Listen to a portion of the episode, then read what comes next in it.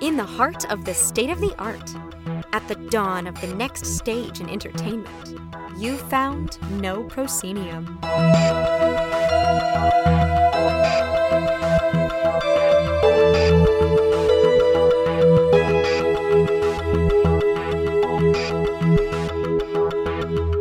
Have indeed found No Proscenium, the voice of everything immersive. I'm your host, Noah Nelson.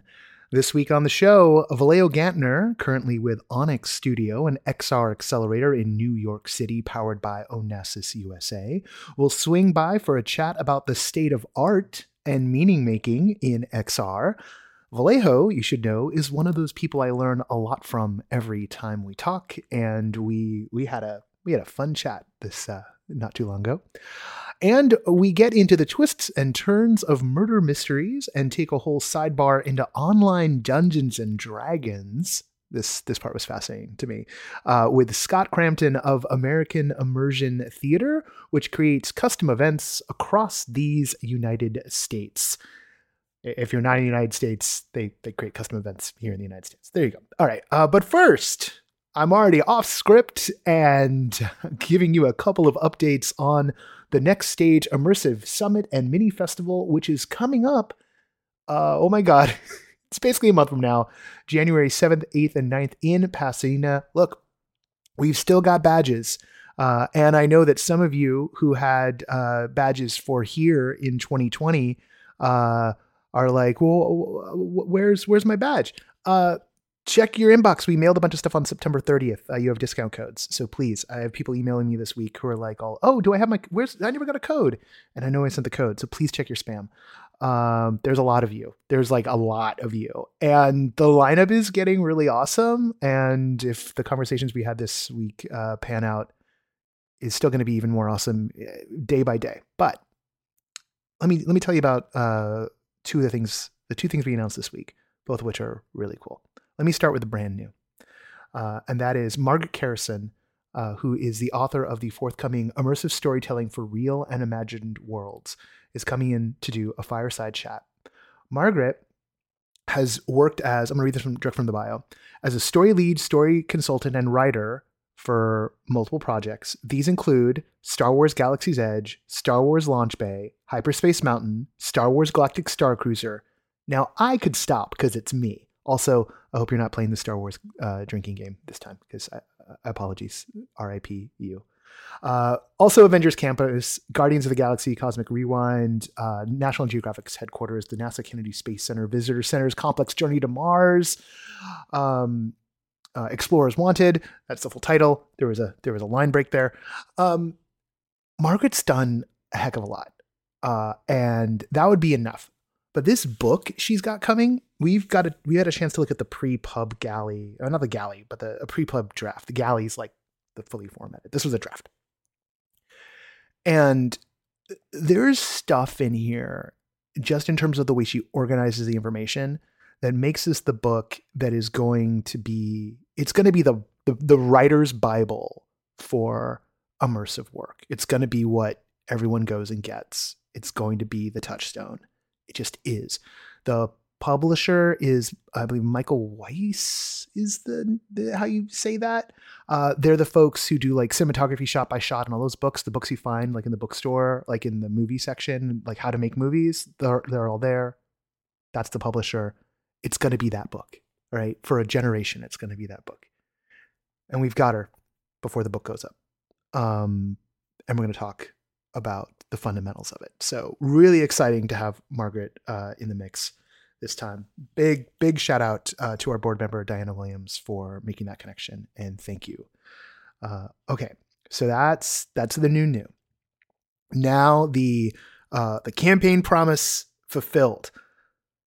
We got cages for the mini festival. Cages, which is this incredible rock opera uh, spectacle that uses an immersive onboarding and intermission and and just just kind of does this whole remix of what a night at the theater uh, can be.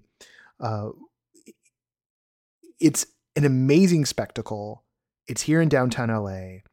it was part of the mini festival before we had to shut down because of the initial wave of COVID before there were vaccines and everything. I act like I have to explain last. You know what happened? It was March of, of 2020. You know what it was up. Uh, anyway, we got them. We got 30 tickets to the Friday night performance uh, that'll be going out to members of the Summit community. Uh, we are. Uh, this is a really great week if you've been if you've been thinking about it, if you've been wondering if you wanted to commit. Now is a great time because next weekend is when the survey goes out to everyone, and that's how we're going to determine workshops and ticket pulls. It won't be that you won't be able to get into stuff. There will be stuff, but um, the faster everyone gets those back to us, uh, the better. Uh, we will be prioritizing people who are prompt. Uh, there'll be a deadline, but there are some locations, like the Nest, for instance, uh, that uh, you know want to get heads up as soon as possible about what they're doing. So, um, if you're thinking about it, if you're on the fence, uh, I hope that helps push you over a little bit. Remember, we got Disney Imagineering coming through. We've got the Royal Shakespeare Company. We've got the folks making Arkham Asylum. Those are our friends over at Department Studios. We've got Meow Wolf coming through. We've got I'm gonna look at the wall. It's all on my wall. We've got the Room Escape artists doing the immersive gaming track. We've got a whole XR, you know, XR live track going on. It's uh, it's a it's it's the physical manifestation of everything we talk about here uh, and with an eye towards creating the future of it all. Come on down. Come meet your next collaborators. Come, uh, oh, I'm to say it. Come immerse yourself. All right. The next stage Pasadena Playhouse, January 7th through 9th, right at the top of next year. Tickets on sale now. Experience the next stage.com. All right. There's the ad. I hope you didn't swing by it. Now, Kathryn with your headlines. Hello, this is Kathryn Yu, Executive Editor of No Proscenium. Here's what's in the immersive headlines for December 10th. Facebook announced that it is finally opening up Horizon Worlds, its virtual reality social space similar to AltSpace, VRChat, or Rec Room, to anyone 18 and older in the US and Canada. Participants will no longer be required to have that invite to enter Horizon Worlds. This is seen as a big step forward for the social VR app, which has been in a private beta since late 2019. The Museum of Other Realities will present the Canadian Collection, a project co created with Kaleidoscope and produced in partnership with the National Film Board of Canada and Canada Media Fund. A set of nine different VR experiences will be shown in the gallery in the MOR, separated into two chapters, running from December 17 to March 11 and February 4th to April 29th. Selected projects include works like The Book of Distance, The Passengers, and Unceded Territories. Speaking of Canada, the Infinite makes its way down from Montreal and will splash down in Houston, Texas later this month. The US premiere of the immersive installation, based off the ISS Space Explorer series, will be on December 20th. Visitors can expect a 60 minute VR and AR journey to the ISS and back. This experience was created by Felix and Paul Studios and Phi Studios in association with Time Studios. And you can flip back to episodes 311 and 313 of this very podcast for more from the creators of The Infinite. Niantic has announced that its Lightship Winter Challenge will start on December 13th. The company will be offering cash prizes across multiple categories for AR experiences created using their new Lightship platform, where developers can use the foundation of games like Ingress and Pokemon Go to create brand new projects. And if you've got Snapchat and happen to be in Boston, check out a brand new project created by XR creative technologist Lauren Kaysen and hashtag our stories. The new lens allows Snap users to view historical photos from the Library of Congress superimposed onto their real life settings. Everything from seeing a snapshot of Boston Common in 1911 to hearing the story of Kathrine Switzer in her own words. Switzer was the first woman to officially register for and run the Boston Marathon the experience is available now for free. Lastly, across the pond, London's Vault Festival is planning to return for the first time since 2020. The festival will run from the 25th of January through the 20th of March, with thousands of performances across theater, comedy, cabaret, and other forms of live entertainment, including a number of immersive projects. Vault Festival is the UK's leading independent showcase of live performance and artistic talent, and we are truly very glad to see it come back. These are your immersive headlines.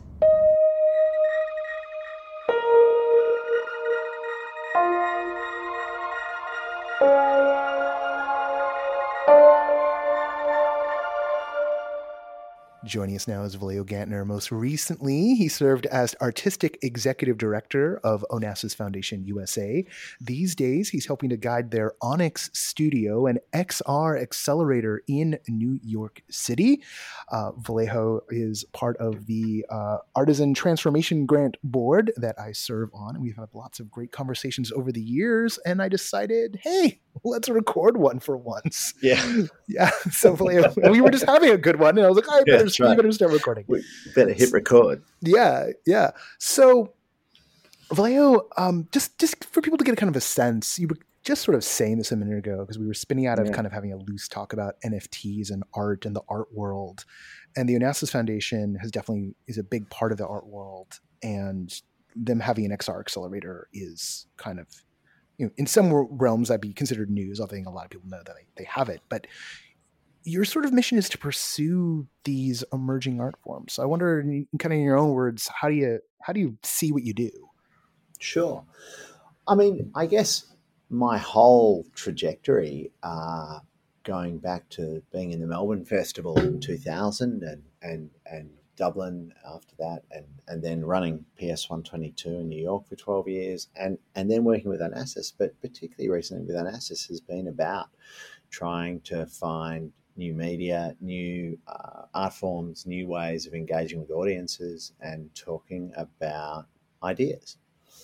And so, you know, when we think about how we're doing that, um, it's always been this search for different ways of putting the plug into the socket and and trying to trying to talk to people and trying to communicate. Um, and Onassis kind of, uh, particularly in Athens, but historically here in New York as well, has this really long and storied history and proud history of, of being uh, of, of being involved in that. Originally, it was uh, you know partly set up as a more of a traditional, perhaps promotional kind of exercise for Greek culture in the United States, and then became something that was much more about ideas, philosophical ideas, and uh, whether that was uh, democracy or many others. And they were they would uh, run exhibitions of antiquities, uh, but recontextualized into a kind of the present moment. And then when I was brought on, it was really about trying to find different new performative ways, ways that were driven by uh, uh, different kinds of collaboration and different kind of partnerships. And one of the projects that we created with uh, New Inc., which is uh, the New Museum's incubator for artists working across tech and design and uh, new new forms. Was this uh, ONX, um, uh, this XR accelerator for artists who are already on a trajectory, already on a path, and who are making work uh, that's immersive uh, or in in the space that we would call extended reality. So, you know, that's that's what we've been looking to do. And and and in Athens, there's a huge program that Onassis does, which anybody over that side of the Atlantic, I'm sure, probably knows about already. But you know, whether it's in new theatre, contemporary dance, visual art, film, um, or indeed in digital practice, and so there's a kind of, you know, the interesting thing about this is that it's not just a kind of uh, an accelerator or a place for people to base themselves, but actually something that we conceive of very much as a kind of transatlantic bridge for people making that kind of work. Um, that's part of the excitement of it. From your vantage point, kind of the intersection of technology and art and with an eye towards like the the wider art market and, and the, the the cultural aspect here, where do you sort of feel that the XR art world is at the moment? There's there's as you were talking before we started recording, you know, there's a lot of heat around digital art because of NFTs and the blockchain technology. And there's a lot of people flooding in, seeing kind of a collector's market in here, which kind of mirrors the art market that's existed for, you know, generations.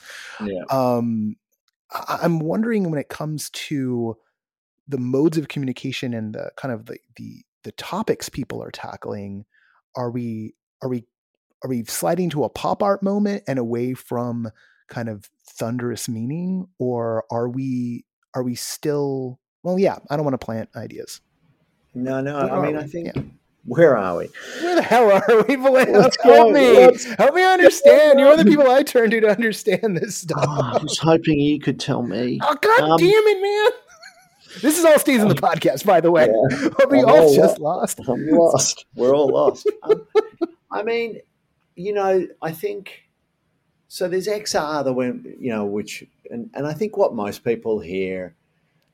I mean, what the hell is that anyway? You know, is it Sleep No More and and immersive theater?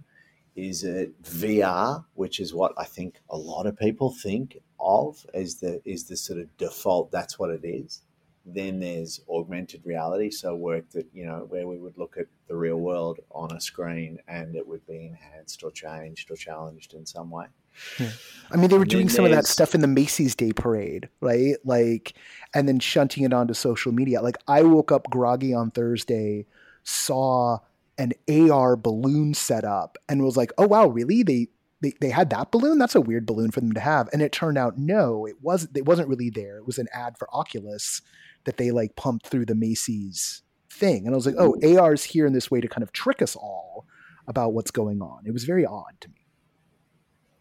That's interesting. I Yeah. mean that's moving it. I mean we've we one of the members of ONX uh, theo Triantafyllidis, who's this great greek artist working in kind of animation and but with uh, augmented reality and with the intersection of performance and V- VR but and he's had a couple of sort of giant balloons that look like one of those uh, Patricia Piccinini, who's this Australian visual artist. Uh, that the, the, uh, she makes the, she's made two of these gigantic helium balloons that you can kind of ride in, and he's got these strange animal-like creatures that have been hovering over different venues in Paris and elsewhere that are kind of incredible.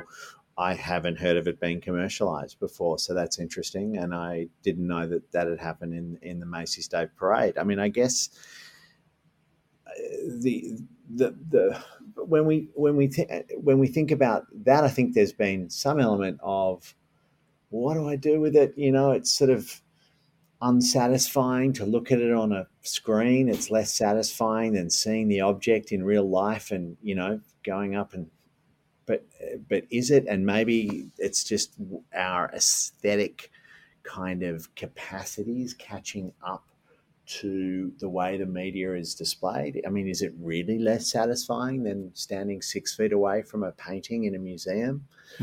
There might but there is something perhaps still that, about that physicality that feels significant. Um, and i think when we talk about uh, uh, and and you know there's been some forms of interactive theatre both you know when we're present in a venue with performers and kind of being asked to answer surveys on our phone or something Uh, or over the last 18 months obviously the kind of zoom theatre interactive theatre digital digitally interactive theatre um, that you know some of which has been able to push some some limits um, but I think we still haven't found our. uh, I mean, I guess the thing I would say is XR as an art form, as a or as a series of art forms, still is finding its feet. It's still figuring out who you know what it is, who it speaks to, who's making the good work, and there's always you know. There's always a bunch of snake oil in any new form. You know, remember like people throwing up video projections and calling themselves multimedia artists. Oh, God. uh, twenty A lot, time, ago. lot of that in college. A lot of that in college. of Not me. A lot of that. Yeah. Um, no, not me. Not me. Not me. Uh, no, what, I refused. I refused. um, but I mean, you know, so of course it takes time for the work to bed down and to and for you to realize, no, that actually just wasn't a good work. The fact that it was AR or or, or VR or, or or digitally enhanced in some way doesn't mean that it still can't be bad work. Um, and you know, I think with virtual reality, uh, which is what a lot of people default to in the way they think about XR work, I think um, we've been somewhat stuck in that moment of like kind of being in a National Geographic exercise, you know, where it's Mm. sort of just about the immersion and just about the how cool it is that it's 360 and there's a sort of uh, and it feels like that and and you know I think people like Stephen Chart and others are starting to push out you know narrative uh, into the form in a more effective way and and kind of approaching it as filmmakers and as storytellers, um, which is incredibly challenging in that form.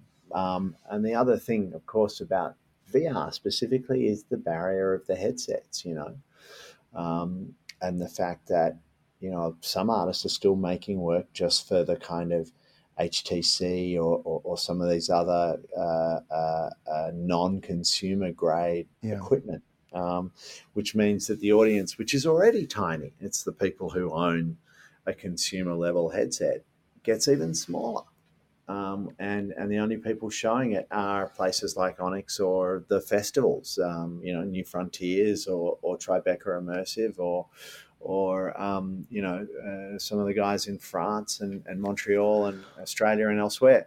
Are So there are there any incentives on, on that front for, for at this point for the artists to make it more accessible? I mean, I, I would imagine that you know Meta and Facebook has some incentive to get you know in their eyes content onto the devices.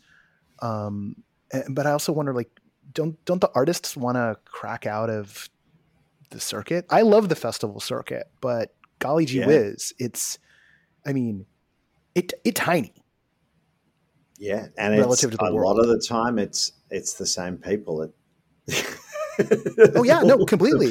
You well, know, yeah, no, both both you're, you're right. Both the artists and the and the and- curators as well. Yeah. Yeah, but I mean, uh, uh, so I mean, I, I think it's waiting for the technology to arrive that we we which starts to make it uh, make it accessible. You know, Mm. I keep thinking about it in terms of televisions. Is it color television?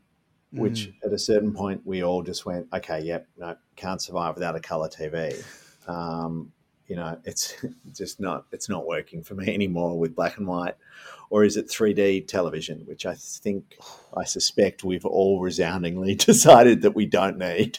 yeah, Um, yeah, and so I think as that gets set, settled out, and and and you know, as we figure that out, and I think you know, it is going to be question of when Apple or and Facebook and whoever else brings out that you know killer consumer product that is the new thing. The way we approach this is it is is that going to be the thing that that means that we're going to be watching Westworld in VR.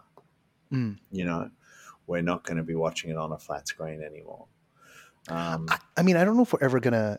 They they often push like, oh, you can have a TV the size of anything by like throwing like a Quest on, and I'm just like, no, I'm good. Like, I want TV. I want TV. Movie. I want movie. If I'm gonna if if I'm putting the headset on, it's gotta be doing something only the headset can do.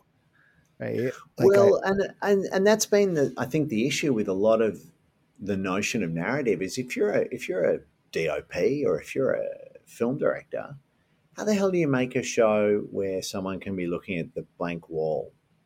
You know what I mean? It can be looking exactly the direction you don't want them to look.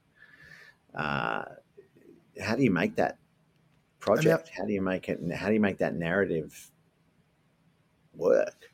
I mean, one of the things I thought was really interesting was at the very beginning of this reemergence of VR and, this this first crack through in the mainstream. This was, oh god, like you know, seven years ago at this point, and we were. It was one of the like the third VRLA or something like that. And the first one had been held on like the mocap stage at Digital Domain, and this was up at like New Deal Studios, which was an effects house like way up in like the upper San Fernando Valley. So it was like you know.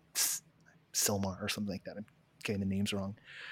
And they had done some uh they did some 360 shoots. This is back when everyone was still really heavily 360 and, and folks hadn't even figured out, you know, whether or not editing was gonna really work. Everyone assumed editing wouldn't, and that that got proven to be wrong, but it but it's tricky.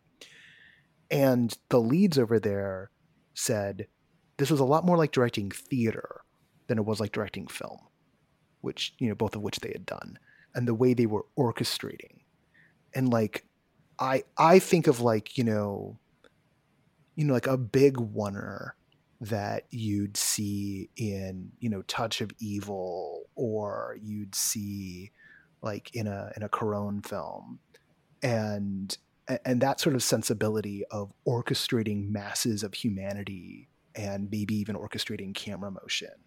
Like that's where the thrill can come from in this form. But if you're so reliant upon cuts and close-ups and sort of really kind of a, a television framing of action you're kind of going to be sol because you don't have this kind of operatic sense that's required to draw the eye around the space. By, Absolutely. I mean, yeah. That, but that's that's the thing. It's a it's a different way of mm-hmm.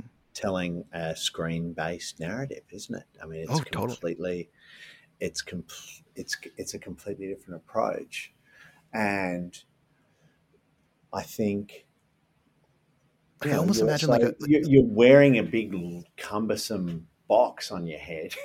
Yeah, yeah. You know, Even though I, I probably yeah, I don't yeah. I, I, don't use mine as much as as I as I think I would. I've got plenty of stuff for it, and there's I feel lazy because like I'm not doing the exercise routine I usually do with it, and I love like I, when I use it, I love it. But just like oh, putting it on, it's it's literally a foot and a half away from me, and I'm like, it seems so far. Wait, do you do those exercise? Do you, do you oh, I love those? Supernatural. Yeah, I like it a oh, lot, actually. I've never, I've never done it. I've always I, thought that's absurd. Who would do that kind of thing? so, I mean, part of it's the fact that like Chris Milk and his team go out to like the most amazing places on the planet.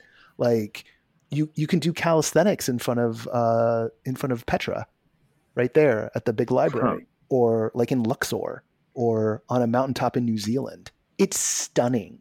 So it's like the most stunning 360 photo, photogrammetry and, and photography and videography you could imagine. And then it's like, okay, let's box. Um, so, but they, they also even have a, this turned into an ad for Supernatural. It's really nifty and you should give it a whirl. If, if nothing, there's a couple of, there's, there's some that are just like five minutes in the space when nothing else. And there's, there's some absolutely gorgeous spaces that they go to that's the lure for me anyway. All right. Yeah. I believe you. I'll give it a bit. I'll give it a bill. Yeah. Um, yeah. But I mean, look, I think until we, until the social piece of it, you know, there's the idea of sitting on the sofa and watching a movie with, uh, you know, with someone mm. in headsets is not as attractive as mm-hmm. it, you know, if you can't look over you, look right, and see them, and and see how they're enjoying it. It's a different kind of experience, isn't it?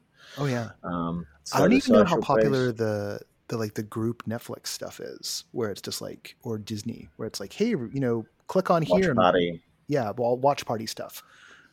I don't know how popular yeah. it is. I, I can't imagine it being fun, but that's just me.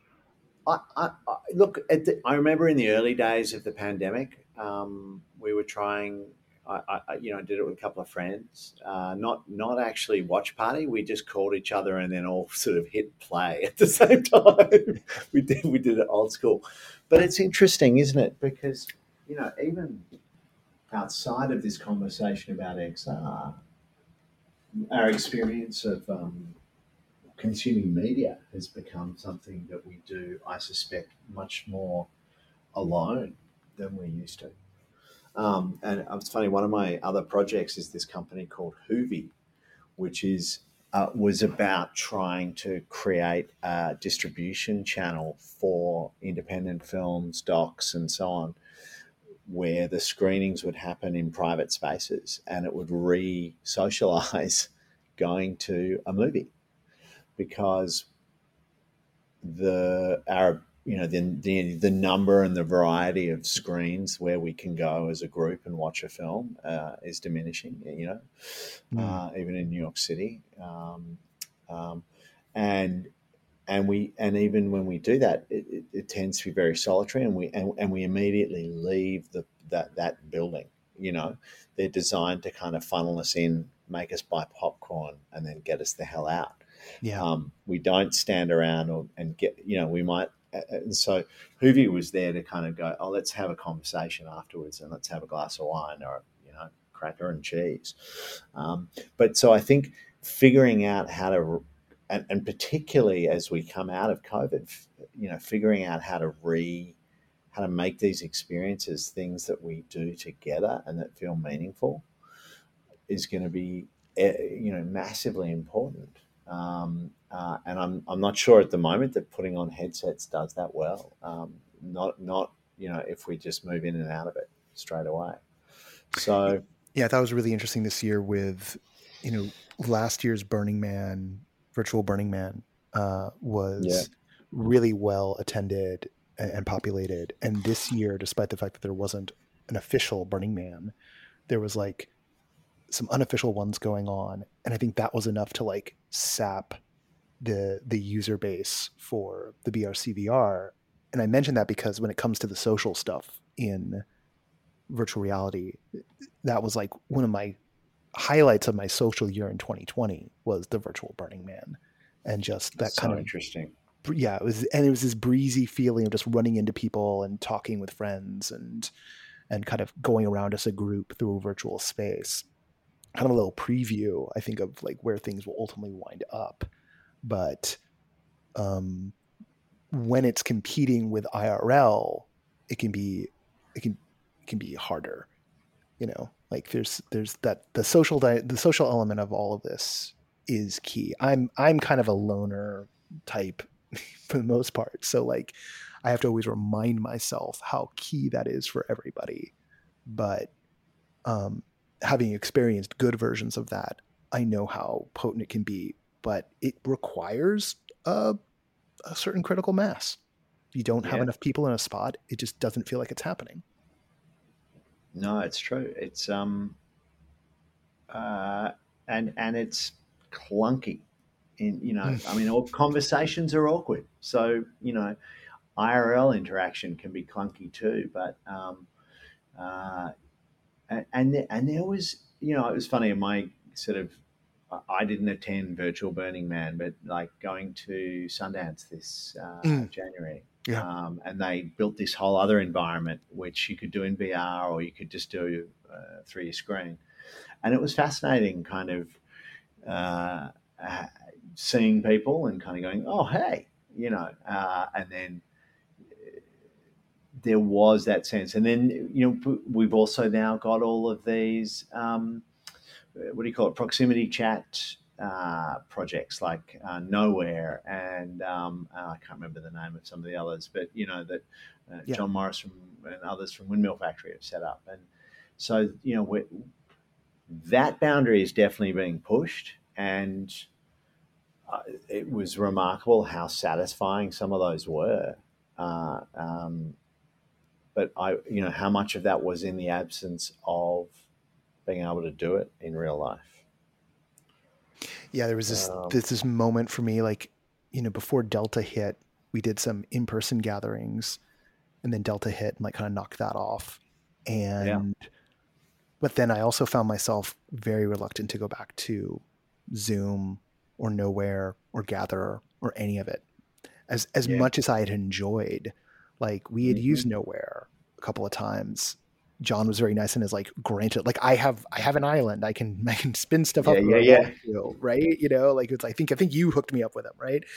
And and I and it's great and I love it. And yet like sometimes I spend all day in front of the screen and I'm like, ah don't don't want anymore. And if Um, you're saying that, yeah, if I'm saying that, but but also, you know, that that's the flip side, right? Like it's it's work for me, so it, it can be very very different for someone who's who's not engaging with this stuff, um, you know, in their nine to five times. Hey, um, you mentioned before we started on this this Oh, this yeah. windy road we're on that there is some there's a project out or about to hit from ONX. Yeah, we've at ONX one of our artists, Winslow Porter's project Tree, which I'm sure you may have done, and some of the others. We we brought it back to New York just to kind of because we felt like it needed a longer sit down, and it's running for a few weeks downstairs here at ONX. Um, you can, uh, it's a, a kind of remarkable journey through the life of a tree from a seed to uh, I won't um, I won't destroy the ending yeah, for you. Yeah, no. Um, I, I've, I've done um, it. It's beautiful. So, yeah, and it's I know beautiful. It's, it's, a really Um, amazing piece. uh, uh, and it's on for a couple more weeks. Uh, and we've got some tickets. It start it runs Wednesday through Sunday each week. Um, and you can find it at uh, treeofficial.com. What's great about that is Tree is one of those pieces that's been it's been around for a minute. I remember it was like there was a very early prototype that I did not get to experience that was at an accelerator that Oculus and Kaleidoscope did like Halloween weekend 2016.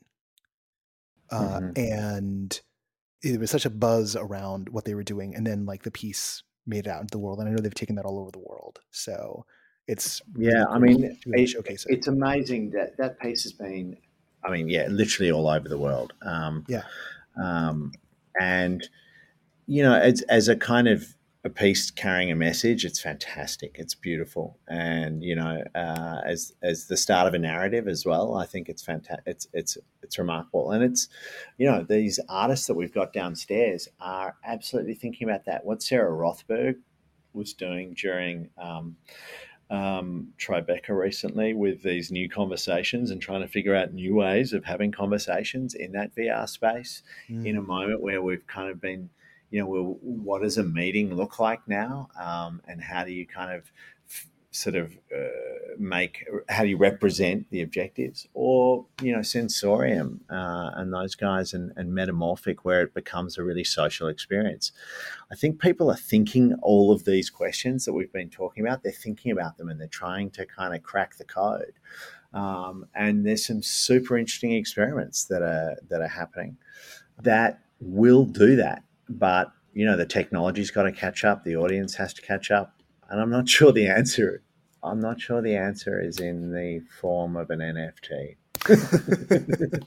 well on that note which will which will please half the audience and inflame the other half uh, if folks want to catch up we we know tree officials where to uh, hunt down tickets for tree but if uh, folks want to follow what's going on ONX studio uh, how should they track y'all Uh, they should uh, check us out on uh, at uh, onx.studio um, and they can follow us on social media at OCCNY on most of the, you know, um, most of the, what do you call them, platforms. Uh, or me at Hyperjetlag um, is where I exist on Twitter and all of the others. Um, so and giving your usual travel itinerary probably also literally Yeah. in hyperjet. That's that is literally my sadly my state of being far too often. Um, uh, and uh, uh, yeah there's uh, come down and check out tree while it's still on. Um, it's a beautiful work. And uh, keep an eye on this space because I think as we go into next year, we're starting to think about all sorts of different collaborations with performing arts, with visual art, with filmmakers, and beyond. So there's a lot going on. Uh, we'll be looking for new members uh, at some point soon. So for the artists out there who are interested, stay in touch and uh, and come on down and check it out anytime. fantastic thanks Vallejo. Thank you.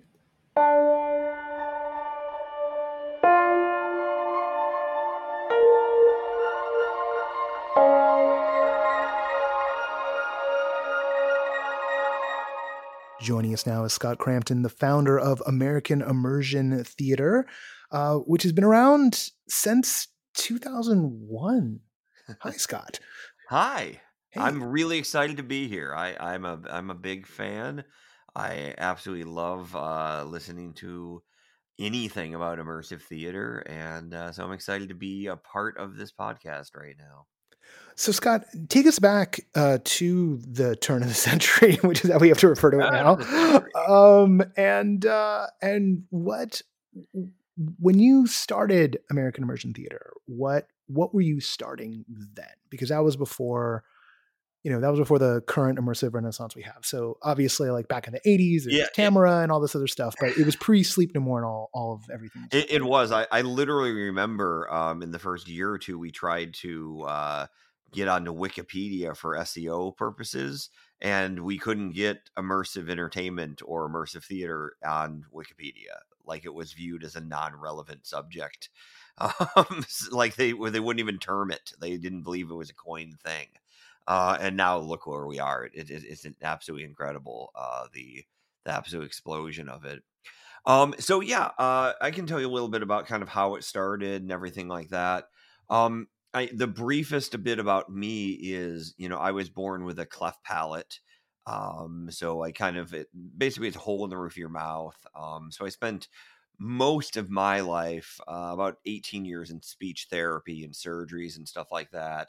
And I got to a point where they basically told me I could do anything I wanted as long as it wasn't in like public speaking. So then I spent the rest of my life trying to be in public speaking. So really, this is a story of spite, but but uh, it's uh, you know I, I wanted to do theater, I wanted to do something like that. It was hard for me to really get parts, so I I think I fell into the idea that I would have to kind of create my own thing.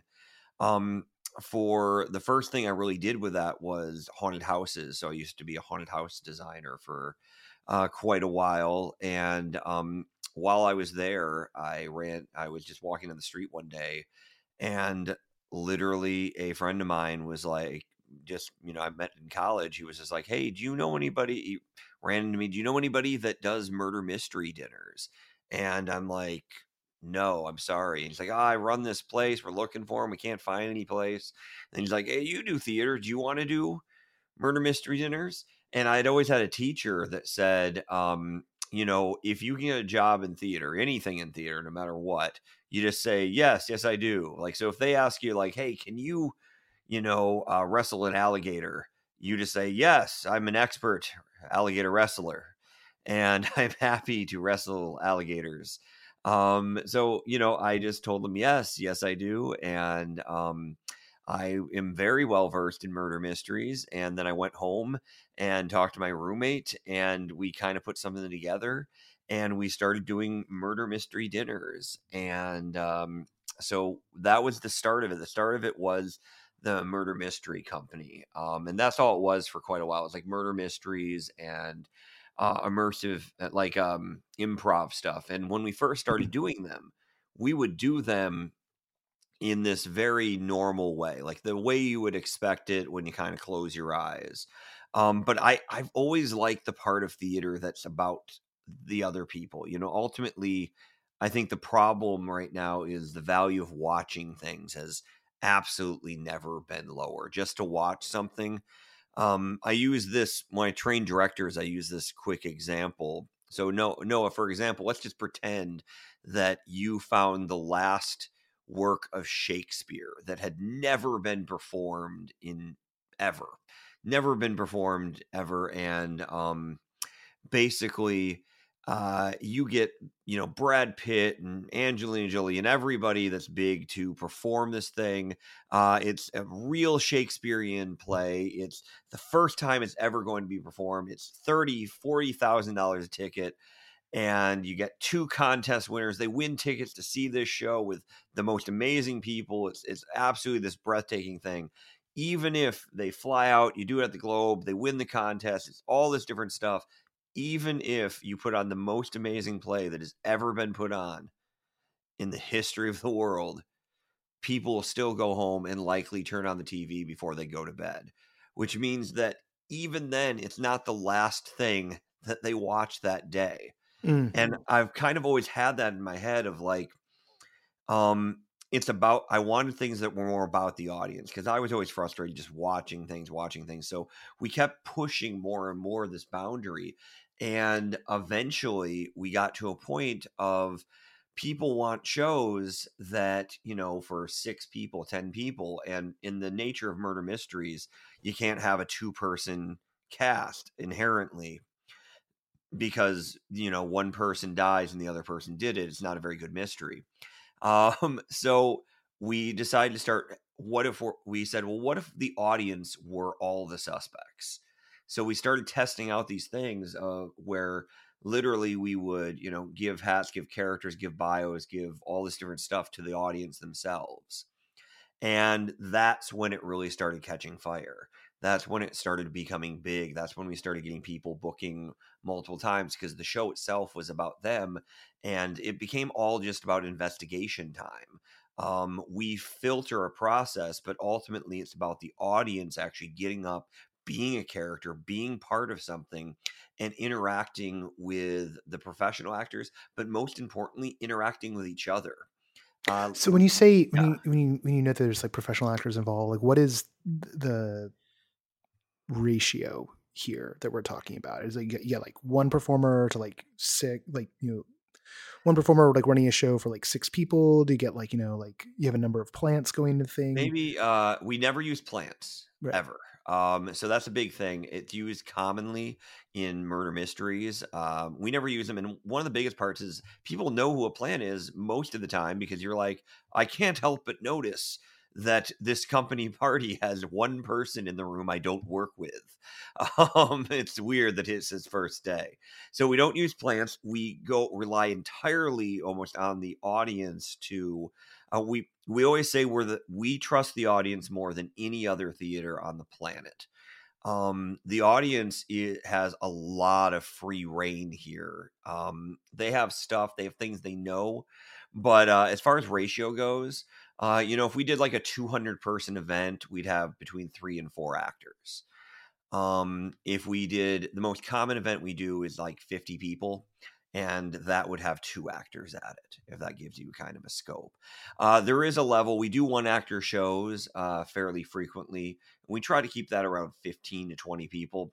So it doesn't, it scales in a weird way because ideally you want maybe two actors. So they have the ability to work a room and you know do some basic stuff that's part of a theatrical experience but one thing to mention for your viewers is we are very largely uh, a private you know a private events company we are booked a lot for private events um, now we do public events too, uh, too and uh, circa 2019 we would do you know, maybe like a thousand to 25, 20, uh, sorry, 1,000 1,200 public, individual public performances every year. Um, and we're probably relaunching that um, coming up in this uh, next year here.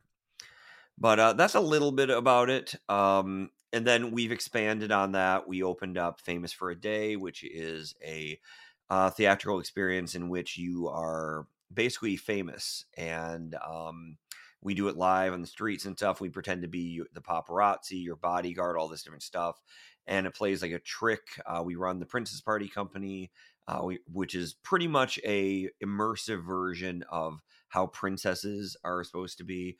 Uh, superhero experience is almost the exact same thing as the Princess Party Company. We run atmospheric entertainment, which is basically immersive actors for when the customer just has an idea that they just want to have happen. So, for example, they want wedding crashers at their own wedding, but who do you call for something like that? You would call us for atmospheric entertainment. Uh, and then our newest one is Camp D and D, where we do kind of this different version of Dungeons and Dragons. So I know that's kind of sprawling and expansive, but that's uh, that's everything we do. Well, on the on the Camp D and D one, so is it kind of is it a LARPing thing, or is it more tabletop? But just like uh, some, so, basically, yeah. it, you know, um, we had to pivot obviously during um, the yeah. time in which it was illegal for to do what we do. It's it's so weird. You never would have accept, expected that like theater would be illegal, but there it was. Theater was illegal. So, um, you know, we pivoted, and I've been a big Dungeons and Dragons fan. So we took uh, the idea of what it's like to do on Zoom, and we made it differently immersive. One, we shortened how it worked. We made it so it could be like tickets to a show because the inherent problem with um, Dungeons and Dragons is it's hard to keep going. Anybody who's ever played Dungeons and Dragons knows that like, oh, it's great, but then, you know, Noah's cat is sick this day, so he can't dungeon master. So we thought we were playing tonight, and we're not playing tonight. Yeah, keeping Um, keeping a group together it- almost post post right? college is really So hard. really difficult. Yeah, you know, Yeah, like you, yeah, my idea was just to make one to make it like the movies where you just buy a ticket online if you feel like playing at six o'clock it's five o'clock you can just say i'm Hmm. buying a ticket for the six o'clock one you go in and you're playing with a professional dungeon master but what we've done is we've mirrored the zoom vibe with one making it shorter at two and a half hours to avoid zoom fatigue uh, two making sure that it's something that's reliable always happens something that you can just pick out and go. But three, we also do kind of immersive videos as well. We feel like videos help break up, uh, so uh, break up the actual like monotony of the theater of the mind. And I love theater of the mind. Don't get me wrong, but I think that over Zoom it doesn't take as hard. So um, so you do you know, like cut scenes or interstitials Yeah, yeah, we okay. we shot it. We we rented out um Evermore, which is uh, you probably know your people know who Oh, Ever- yeah, what Evermore is. We rented Evermore uh recently, kind of like a you might say a midlife crisis thing that I did for myself, and uh, we shot just you know um almost a year and a half of cutscenes there with you know people dressed as elves and orcs and everything like that and Well, you This, know, I this have- is this is actually this is really fascinating. So so you you shot all these cutscenes.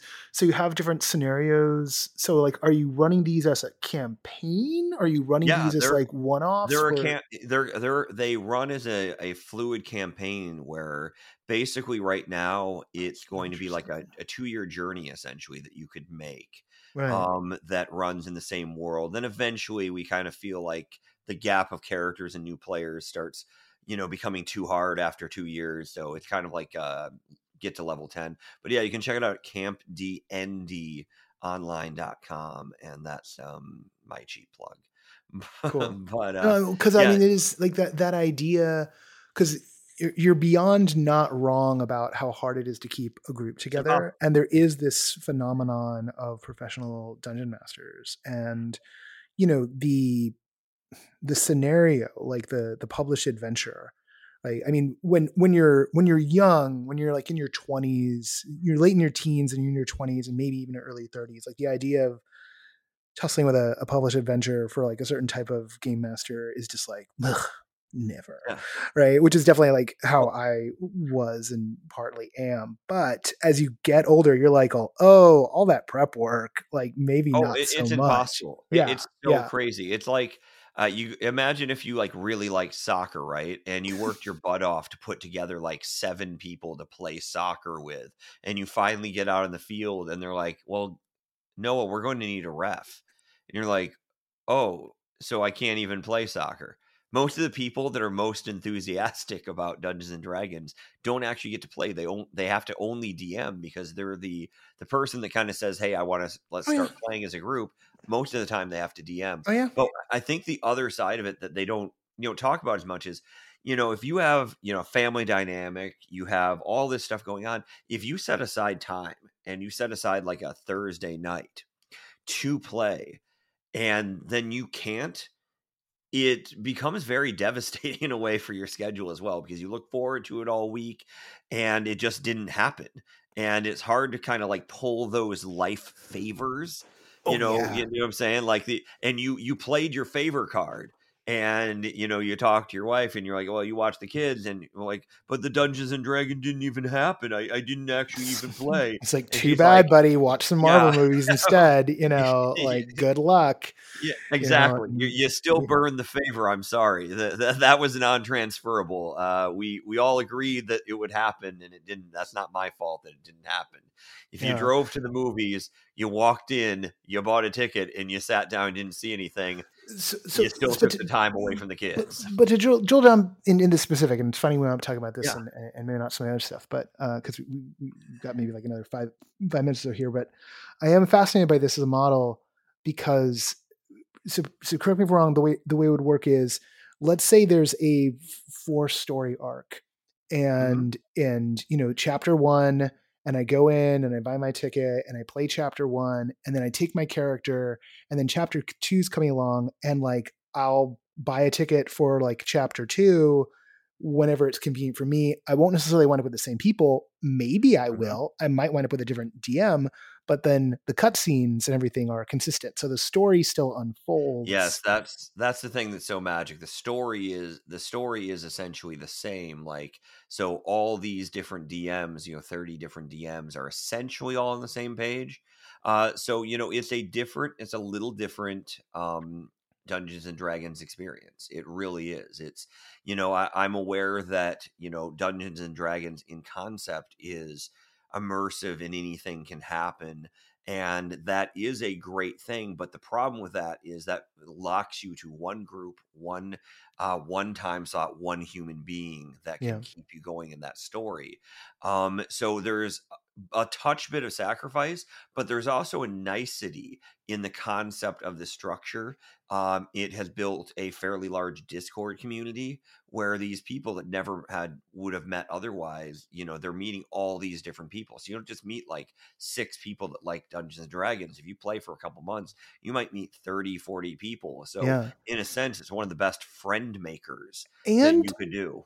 and it winds up being a little bit like you know a game store vibe right like Yeah. you know like the people playing in the back of the game store but also you know I had a friend of mine here when he was living in la like try to put together like you know a, a group by like you know doing the classic thing of like posting up some notes on craigslist or whatnot and we got together a group and it was a really weird group and i was just like this is like uncomfortable and strange because like Exactly. he and i have been playing like Yeah. for you know, on and off all kinds of role playing games, like of every genre for like, you know, the better part of 20 years. And then just have some random dudes we didn't know, like who just didn't mesh with our style. And that was like, oh, but this idea of like, hey, here's like a public neutral space. You plug mm-hmm. in, you play, you know, I, I'm sure some of the dynamic goes, you know, winds up being settled a bit more by the the structure than it is necessarily by like the nature of the group. But then you start to get to maybe become, yeah, familiar with other people in the group and wind up getting that Absolutely, out you, you together. a lot of fr- there's a lot of friendships based, and honestly, like, isn't that what immersive theater is supposed to be? It's uh, supposed to be about taking, you know, the world that you know and being able to empower people. You know, the American Immersion Theater's message is all our companies have the same exact concept, which is we empower people to participate. We don't do anything that doesn't do something involving that. So if you don't mind me spinning for a second, just like on princess parties, the one of the things I noticed about princess parties, which I'm sure for some people are like, uh, princess parties, vanilla, right? But one of the things that happens in almost every princess party I had booked, seen, audited, observed, or something like that, um, which is, by the way, a very hard thing to do for a 40 year old man. I had to buy a lot of friends, children, princess parties to get a good group, get a good like look on this. But it's basically like they show up right and it's about them being the princess right? I'm like i'm I'm ariel. Hi i'm ariel. Take pictures with me. I'm ariel. Watch ariel sing. Watch this watch this. And then they kind of wave sing you happy birthday and get out of there.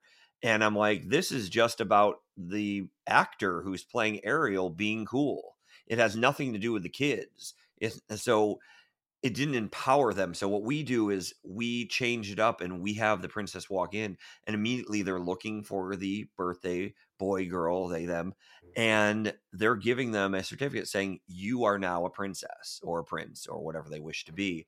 And then their whole thing is about training them proper ways to be a princess. Maybe that's etiquette, maybe that's stories, maybe that's, but they're building a relationship with the child and making it very little about them being a princess. They're using the power of being Elsa to empower kids to feel like they can participate, like they can be a part of something bigger. Yeah. And that's what I really love about immersive theater. It empowers people What in a, a what way a, that no other theater does. well, one of the things I think is really interesting about this, you know, two year journey we've been on with live performance spaces having to go online and people kind of questioning like Yeah. what is the nature of theater what what what even is theater in a world Yeah. like you pointed out someone goes to a play it's amazing it's got this incredible cast and then what are they going to do when they get home well they're going to turn on netflix and they're going to watch something because Yeah. they need to spin down because that's how we've accultured ourselves and the thing i've really stumbled on and particularly the thing i think that sets the online stuff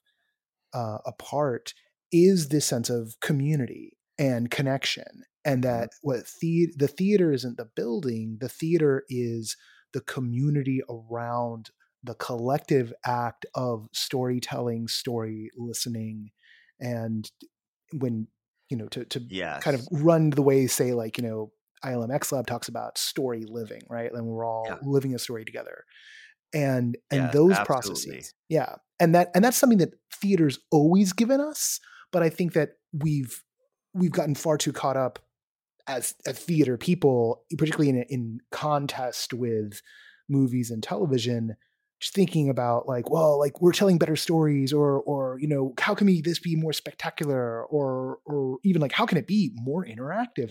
When it's really about hey who are the people what is our audience how are we relating to our audience Yeah, and what are what are they're- what are we they're the- giving them yeah they're the customers. I, I just I'm always amazed on how that is lost. I, I I completely preach on what you're saying. It is so true and it's so nice to be uh, being interviewed by uh, you know somebody who really loves immersive theater. Uh, like I do, as opposed to most of my interviews, which are people saying, "What is immersive theater?" and you know stuff like that. Um, so yeah, I I'd love to share with you kind of like the one rule we start all of our directors on, all of our actors with, and I think it's the thing that people forget about with theater, which is you know we we call it lovingly the Aerosmith rule, and um basically the idea is we tell you know we say hey look uh, and for your viewers at home pretend for a moment you're a huge aerosmith fan like just a super fan of aerosmith and i take you to 10 aerosmith shows in a row right? And the first nine you know you have the best seats. You have the you know they sound better than they do in your car. They sound better than the cds they're playing all your favorite hits. You have like your favorite snacks there. Everything is just amazing. And then on the 10th show you're like behind a guy with like a big hat and they're playing a lot of the new album you're not a big fan of the new album uh, and you know there's kind of like a vibe where it like seems like the bassist may be drunk steven tyler's a little hoarse things just are not going well. But for the encore steven tyler takes you by the hand brings you onto stage and you get to drum a little bit for walk this way and then I ask everybody and ask the viewers right now, which of those 10 shows is your favorite show?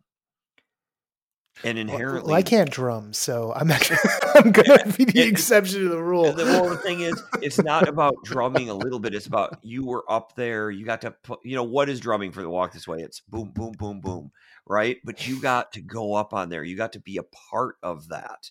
You got to, you know, be a moment in time in which you were as special as Aerosmith was.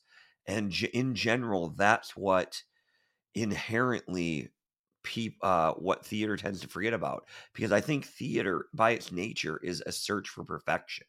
It's doing the same play that has been done, um, you know, a hundred thousand times. It's having a professional person hit a professional spot with a professional light that's been choreographed and rehearsed. It's a nature of perfection. But the first nine Aerosmith shows are perfection, but they're always going to be trumped by interaction interaction, in my opinion, trumps perfection. And I think we search too much for perfection and not enough for that interaction element. So, in all of our shows, particularly murder mysteries in general, people are, the actors are trained and trained so hard to make sure that they are leaving people with a story of something that happened to them. What is their unique experience that they had with that actor? and it should be wildly different all the time. It's hard to be simulatedly the same. D- does that make sense? Yeah, yeah. Like I, I, I think that you know that idea. I, I, like that there's a poetry to this idea of, you know, we usually think of it as a term in terms of trying to hit the perfect performance, but it's it's not about that in this form. It's really about the moment where together the audience and the people making the show become one and the same. Uh, So, in a, in yeah. a sense, and but to me, it's um, to dive a little deeper into that. To me, it's about the individual moments that you build in, not for them watching and collectively doing that. And yes, theater is lovely and it can change lives. There's so many great things, but immersive theater has the ability to be so individualized. And I hear you all the time. You're talking to people that you know they have seven people in the room they have 10 people to 10 customers in a room at the same time and the reason that it's so small is it allows for this individuality this individual experience um and you know if i had one thing that i wish i could do that i wish that uh, i wish that i could just open a full school of you know immersive uh training for actors because it's completely different then in a sense I do. You know, we have about 5,000 actors uh, that work for us. Um, at least we did in 2019, rotating throughout the year. Now we're probably more in the 3,000 range in the 2021. But I digress. But, you know, to be able to reach out to people, it's different than what they teach you in theater school as a person who graduated with a theater degree it's it's about making an individual connection and making an individual story an individual event happen for somebody, you know? Yeah. Scott, if folks want to follow up, if they may want to book something or check out, or maybe try to become part of the 2000 actors you're going to be hiring on in uh, 2022, uh, yeah. how do they how do they find you? Oh, there's a lot of ways to to find us um, because there's so many companies. So let's pick two. Um, you know, you can Google search the Murder Mystery Company or just Murder Mystery in general will probably come up. Uh, or the Murder Mystery Company, the Princess Party Company, or our newest thing is campdndonline.com. That's a lot of fun, and we spent some time talking about that. Uh, you can always try to search me. I'm I usually come up if you search Scott Cramton on things. That's C R A M T O N. All right. Scott, thank you very much for thank you so much for joining us on the show this week. Hey, thanks, Noah. It's truly an honor.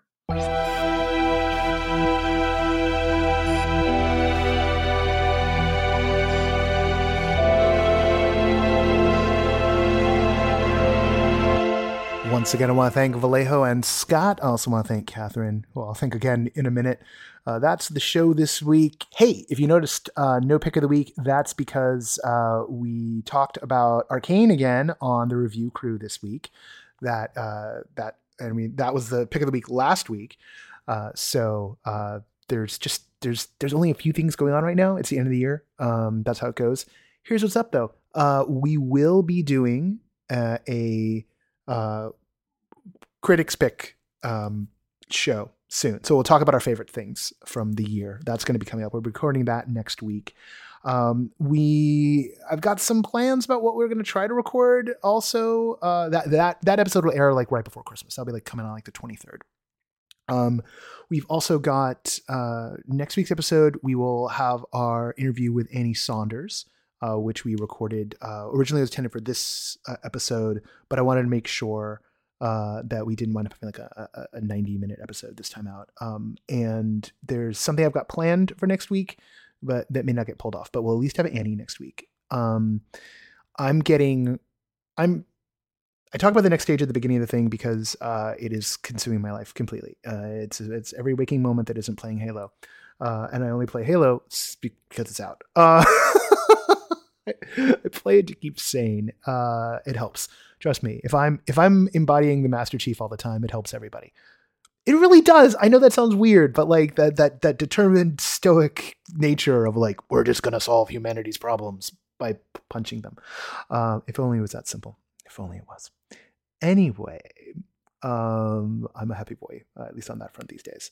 Um, we are getting into all the nitty gritty details uh, as we're a month out you know, uh, talking with sponsors. By the way, if anyone wants to come in and, and sponsor, feel free. Uh, we've we've got room for for more, uh, and also to help us lay down the tracks on the on the long run. Um, we have an amazing team working with us uh, on this, and we'll talk more about that when we get closer to the event itself. But it does does you know take up all my brain space um, that isn't with family stuff.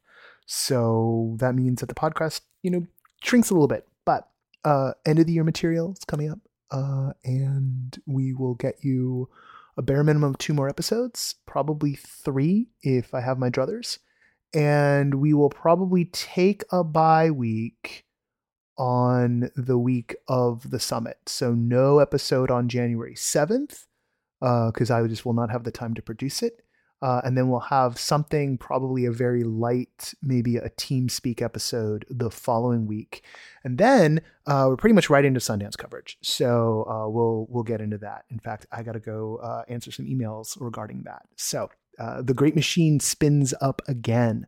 Will I get us another interview with Shari? I'm going to try. Is there something in my inbox right now that I need to respond to to make that happen? Yes, there is. So, uh, and if you don't know Shari, Shari Frilot, the curator of the New Frontier over at Sundance, and again, one of the, the amazing people in, in the constellation of uh, all things immersive and extended reality. Um, we'll, uh, I was nearly going to slide into some end of the year stuff. It's got a very end of the year vibe here uh, in LA. It's cold for us which you know as uh, let me tell you if if you're used to like 70 and 80 and it's like 50 like it's just cold. Your body's like why is it freezing? And then you're like it's not freezing but still my legs are cold. Uh, so it's cold it's rainy it's gray uh, all the vibes. And uh, i just want to kind of like curl up in a blanket and just watch the matrix on a loop until the new movie comes out so that's that's where my head's at right now. But we've got a big event to produce, so uh, we're going to go do that instead. Now, I'd like to give a massive shout out to our latest backers here on the No Proscenium Patreon. They are Marley Magaziner and Abby Kritzberg. Thank you both. Um, we are you know our our plan for uh, the end of this year is try to get to 400 backers we're going to fall far short of that but if anyone can jump in um, you know, please do. Um, it, uh, it it not only makes the living thing possible, but it it gives us the confidence to to keep going on. You know, we come back here, we make this show, we make all the stuff we do for all of you all the time, and the hope is that we we get enough support over the long run that we can pay people to do some of the work to do even more work, and then it it makes it even easier and seems even bigger. Um, there there are folks who do not know that it is the the volunteer writer corps, um, Parker, Kathryn, and myself uh, running around doing things. Patrick picking up a lot of the editorial slack here and there. Uh, Kevin and, and Leah Leah Davis are starting to step into some of those roles as well. Uh, so it is it is this team effort but uh, it is it is people stealing time where they can. The only person who's full time on this stuff is me, and I'm you know producing the event, uh, which is also one of the only ways we keep it all going. So, whatever help you can do, Patreon.com/slash No uh, for the psychological support, if nothing else. All right, the people who give me the massive psychological support enumerated in our financial system are our sustaining backers. They are Ari Hurstan, Brittany, Deborah Robinson, Elaine, Jay Bushman, Jerome Joseph Gentes, David Bassick, Lonnie Hanson, Mark Balthazar, Samuel Mustry, Sidney Guillory, and Jan Budman. Thank you all. The associate producer of No Proscenium is Parker Sela. Music for No Proscenium is by Chris Porter of the Speakeasy Society. Special thanks to Siobhan O'Loughlin for voicing our intro. Kathryn Yu is the executive editor here at No Pro and does our headlines. The No Pro podcast is written, edited, yada yada by me. You know that. And until next time, I'll see you at the show.